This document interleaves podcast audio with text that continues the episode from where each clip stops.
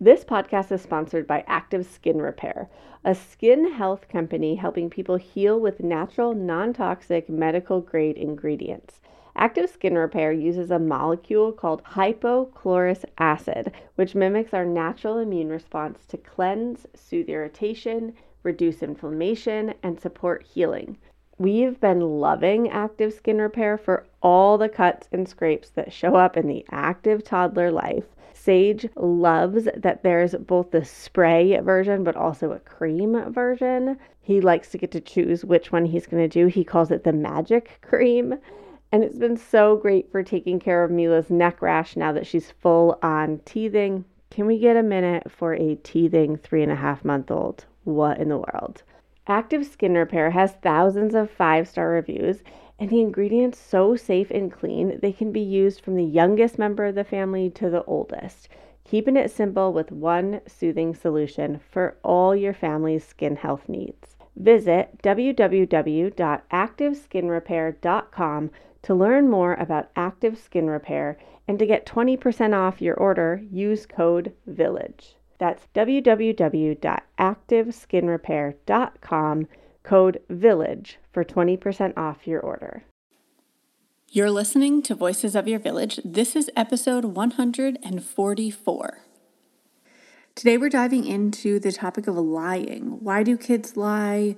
How can we respond in a way that builds trust with kiddos, lets them know that they're safe to turn to us with the truth? This can be a really triggering topic for us. Perhaps in childhood you felt like you had to lie because you weren't safe to tell the truth, or maybe there are narratives that come up for you from your childhood about what it means if somebody's lying or to be quote unquote a liar. We all bring different narratives to adulthood based on our social programming and our childhood experiences. If you feel really triggered by lying, it might be a good indication that there's something below the surface, there's something that's coming up from your childhood that you can take a look at here and dive into to do some reparenting work so that we can show up with intention with these kiddos and not as a reaction based off of our past. If you want support in reparenting work, head to seedreparenting.com and snag our reparenting course for $67. You can get started in doing this work today. This is the work that changed my life. That's seedreparenting.com. All right, let's chat about lying. Let's dive in.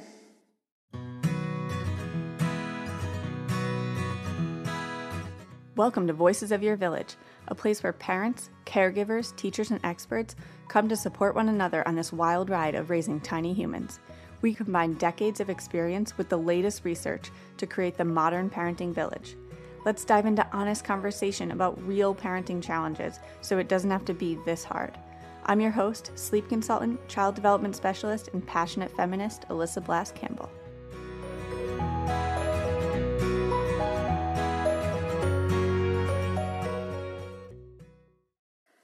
Lying can feel so triggering for us as adults because we carry narratives around what that means based off of our childhood, our social programming. We have often been told that lying's bad and that you're not supposed to lie. And yet it's so developmentally appropriate. And so today I want to dive into both the research and what do we know about brain development and when lying generally starts and also why it might be happening and how we can respond in order to foster a relationship of trust and security rather than from a place of punishment where we see increased lying. There is a study done that looked at the relationship between children's like telling of lies and their social and cognitive development. They looked at children ages three to eight years old and they were told to not peek at a toy. The toy underneath this cloth was Barney, the purple dinosaur. Most of the children peeked at the toy and then later lied about the peeking. But the subsequent like verbal statements, things that they said afterwards, were not always consistent with their initial denial. I'm laughing because I can like picture this, right? And they would like leak critical information. So, for instance, they would say, the researchers would come back in and would say, Did you peek at the toy? And kids would say, No. And they would say, Who do you think the toy is? And the kids would say, Barney, which they would only know if they'd peeked. And then the researchers would ask, like, how do you know that it's Barney? Or what makes you think that? And all of a sudden, these kids find themselves like kind of trapped in this lie, right? Where they're like, oh, shoot, that's right. I only know that because I peeked. um, and it makes me chuckle because it's so classic. And I think when we can go in these into these early childhood years expecting this that kids will lie and that it is developmentally appropriate, because they can't control their impulses necessarily. We have an episode coming up with Dr. Anne Louise Lockhart on impulse control specifically. But when kids are young, they don't have impulse control. It takes a lot of brain development to be able to see something and not do it. In fact, so many of us as adults struggle with that self regulation there's someone in my life who will say, I know I shouldn't say this, but. And I'm like, oh, nope, that's where impulse control comes in. Like, you can just stop there. Uh, they don't. They generally say what they. What what what they think they're not supposed to say, um, but anyway, I so when we're looking at lying, first and foremost, I want to acknowledge that if a kid doesn't lie ever, I would be concerned about what they might be afraid of. Like, are they afraid of getting in trouble? Are they afraid of making somebody feel anxious? Are they afraid of disappointing you? Are they afraid of what might happen? Are they afraid of a punishment? Uh, because we should see kids kind of play around with this developmentally. And we can respond in a way that doesn't uh, make it so that this is a lifelong skill of theirs that they cultivate but rather something that they kind of test the waters with and see like what happens if I lie? What happens when I lie? What happens if I lie and nobody finds out? What happens if I lie and people do find out? It's kind of their job to explore this. So I want to first start there so that we all are going into this recognizing that if your kid is lying or has told lies, it's very developmentally appropriate. You know, you're playing Chutes and Ladders and a kid spins something and they realize they're going to land on the chute instead of the ladder and they say like oh no i i spun a four and they like they lie about it. They lie about the number so they don't have to do the thing. We can acknowledge this like oh are you feeling disappointed that you spun a three and that means you'll go down the chute? Ugh it's a bummer and then if they stick to it, like, no, no, I spun a four, we can, I would stay in that space of like, oh, I saw that it landed on three. And it is really disappointing to go down the chute. Sometimes it feels really fun to be able to win games. It's exciting. It's not very fun to lose them. And if you go down the chute, you would be farther away from the end. And that's a bummer. You know, like we will see kids playing around with this. If you are punished no matter what, then it's always worth it to lie. Because maybe if you lie, then they won't find out and you won't be punished. I want to choose connection over punishment. So if a kid lies to you and you know that they're lying. So I had I was at the beach this summer and um, a five year old comes running up to me and she was like telling on the six year old for having called her stupid. And I turned to him and I was like, oh, and as as they're running up and she's yelling to me that he called her stupid, he is yelling at her and saying, I told you not to tell the adults, right? So like already kind of given himself away here. But I turned to him and I was like, oh man, he must be feeling really frustrated to call somebody stupid. And he was like, I didn't call her stupid. I didn't say it. And so he lies right to my face after I literally just heard him running up saying, I told you not to tell the adults. and at this point, I can either say, I heard that and I know that you did call her stupid, or I can put one word against the other, or I could do what I did. I said, Hey, bud, I'm not going to be mad at you. You're not in trouble for calling her stupid. You can always tell me, and I'm not going to be mad at you. If you're calling somebody stupid, that to me means that you're feeling something that feels so hard to feel that you need some help. And I always want to help you. I love you. So I said this to him, and he looked at me kind of side eyed, like, Is this a trick? Am I going to actually be in trouble? And I was like, Can you tell me more about what was happening so that I can figure out how to help? So I'm not focused on like, if you call her stupid, that'll hurt her feelings, etc. He already knows that. What he needs right now is support so that next time he can make a different decision.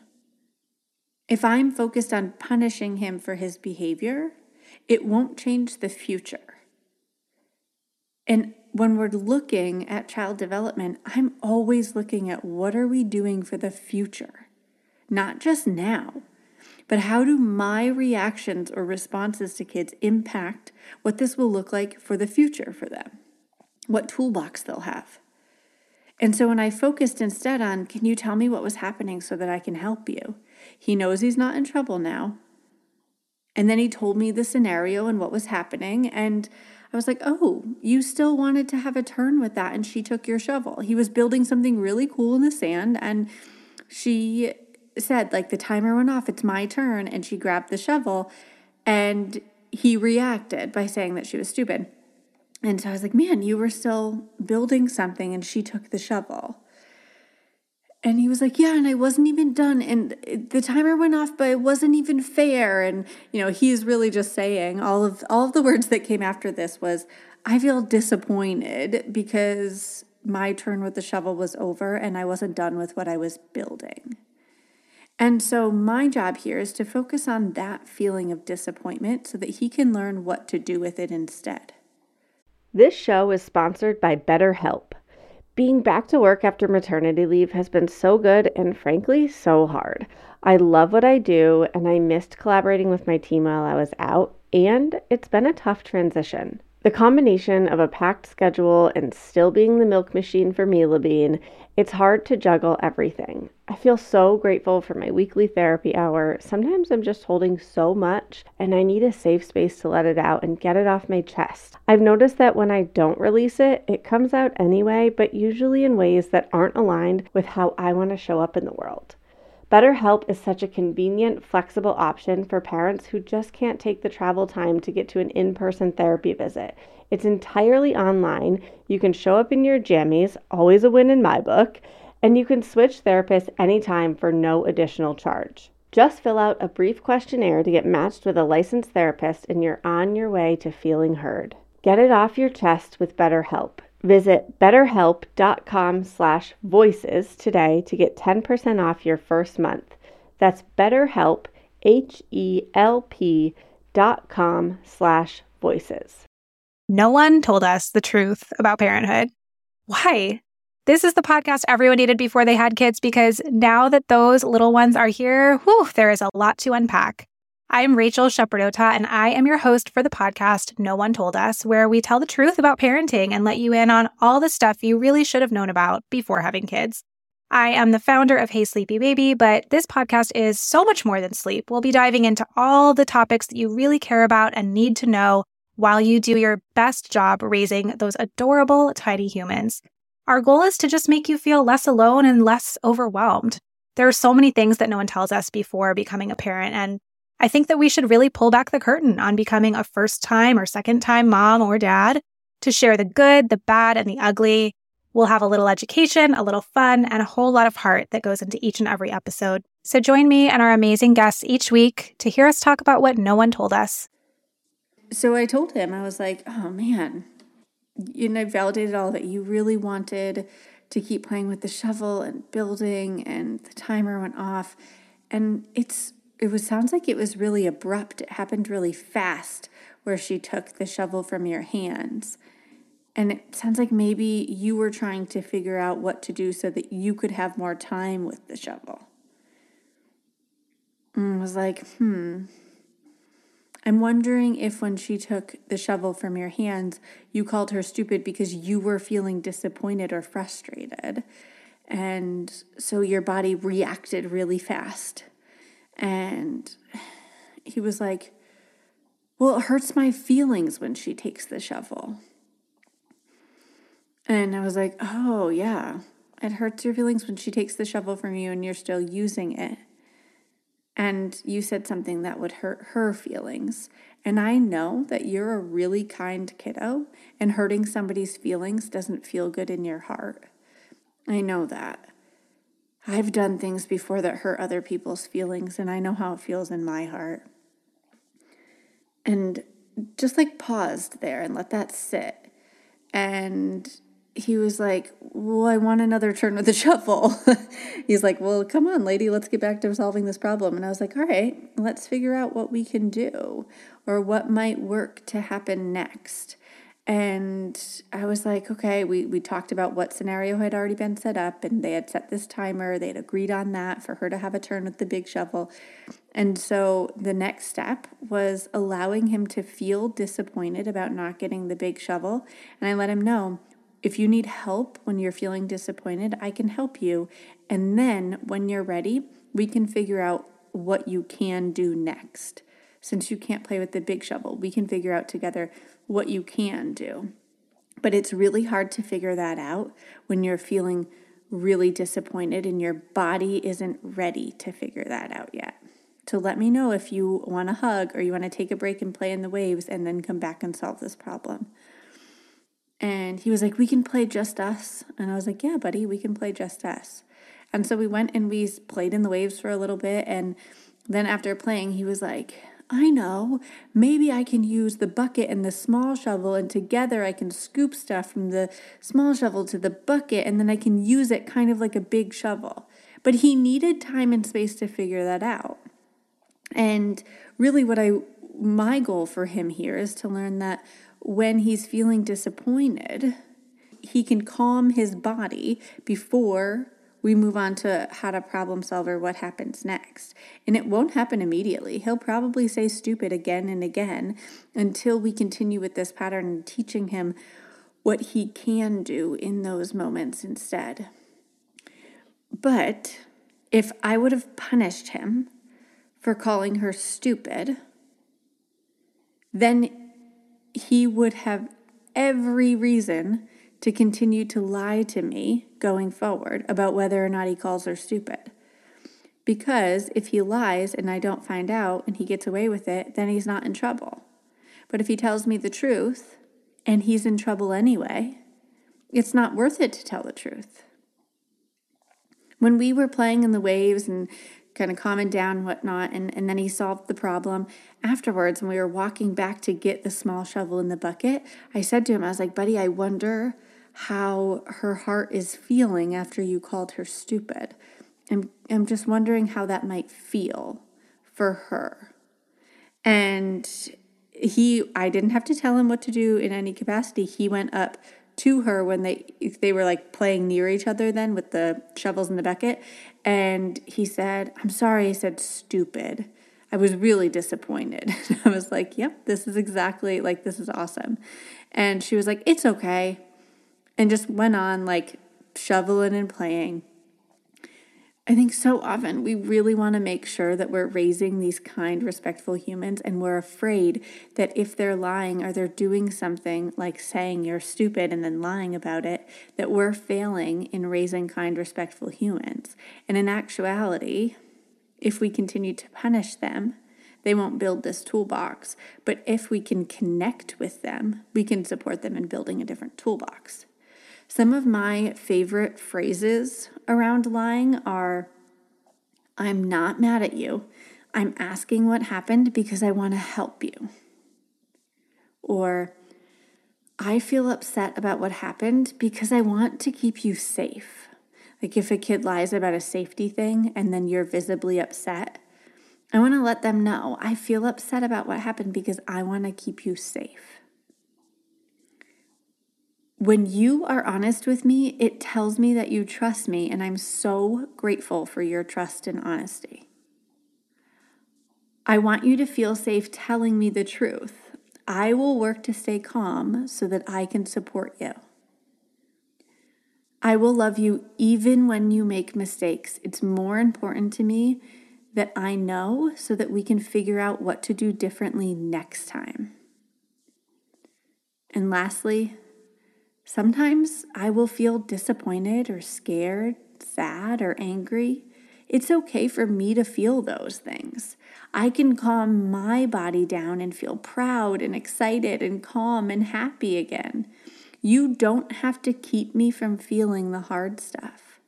Sometimes kids lie to protect us because they're afraid of our reactions and how we might feel. And I want to let them know I have the toolbox to regulate myself so you aren't in charge of protecting me. I was chatting about this within our village, and I got a few of these comments that I loved. Someone said, My nine year old has voiced on several occasions that she likes talking to me over other adults because even when she's scared, embarrassed, or worried, she knows she can trust that I won't punish or have a retribution seeking response. This strategy really works. Someone else said, I've been trying to instill this in my kids since they were little that there's nothing that you can tell me that will make me mad if you tell me the truth. But I cannot help you if you don't tell me the truth. Come on over to Instagram and into our Facebook group. On Instagram, it's seed.and.sew, S E W. In our Facebook group, it's a free group for us to connect.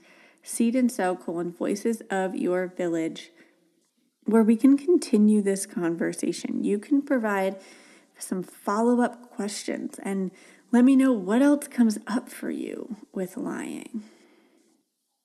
What comes up from your childhood? What are you carrying narrative wise around this? And how does it inform how you react in the moment or your desire to punish or control a situation in hopes of curbing lying? The thing that we know from the research is that when kids are punished for having lied, or when we're turning to punishments, kids are more likely to lie in the future, and it does not build a toolbox for what else to do next time. All right, folks, come on over to Instagram and into our Facebook group to continue this conversation. I love diving into these topics with you. Thanks for tuning in to Voices of Your Village. Check out the show notes for this episode and all past episodes at voicesofyourvillage.com. Did you know that we have a special community for all of you to be a part of so that we can all gather together to raise emotionally intelligent humans? Head on over to Facebook, search Seed and Sew colon Voices of Your Village and dive into that Facebook group. We cannot wait to hang out with you and collaborate on raising these tiny humans. If you're digging this podcast, head on over to Apple Podcasts, scroll down, click those stars, and leave a review. It really fills my heart to hear from all of you.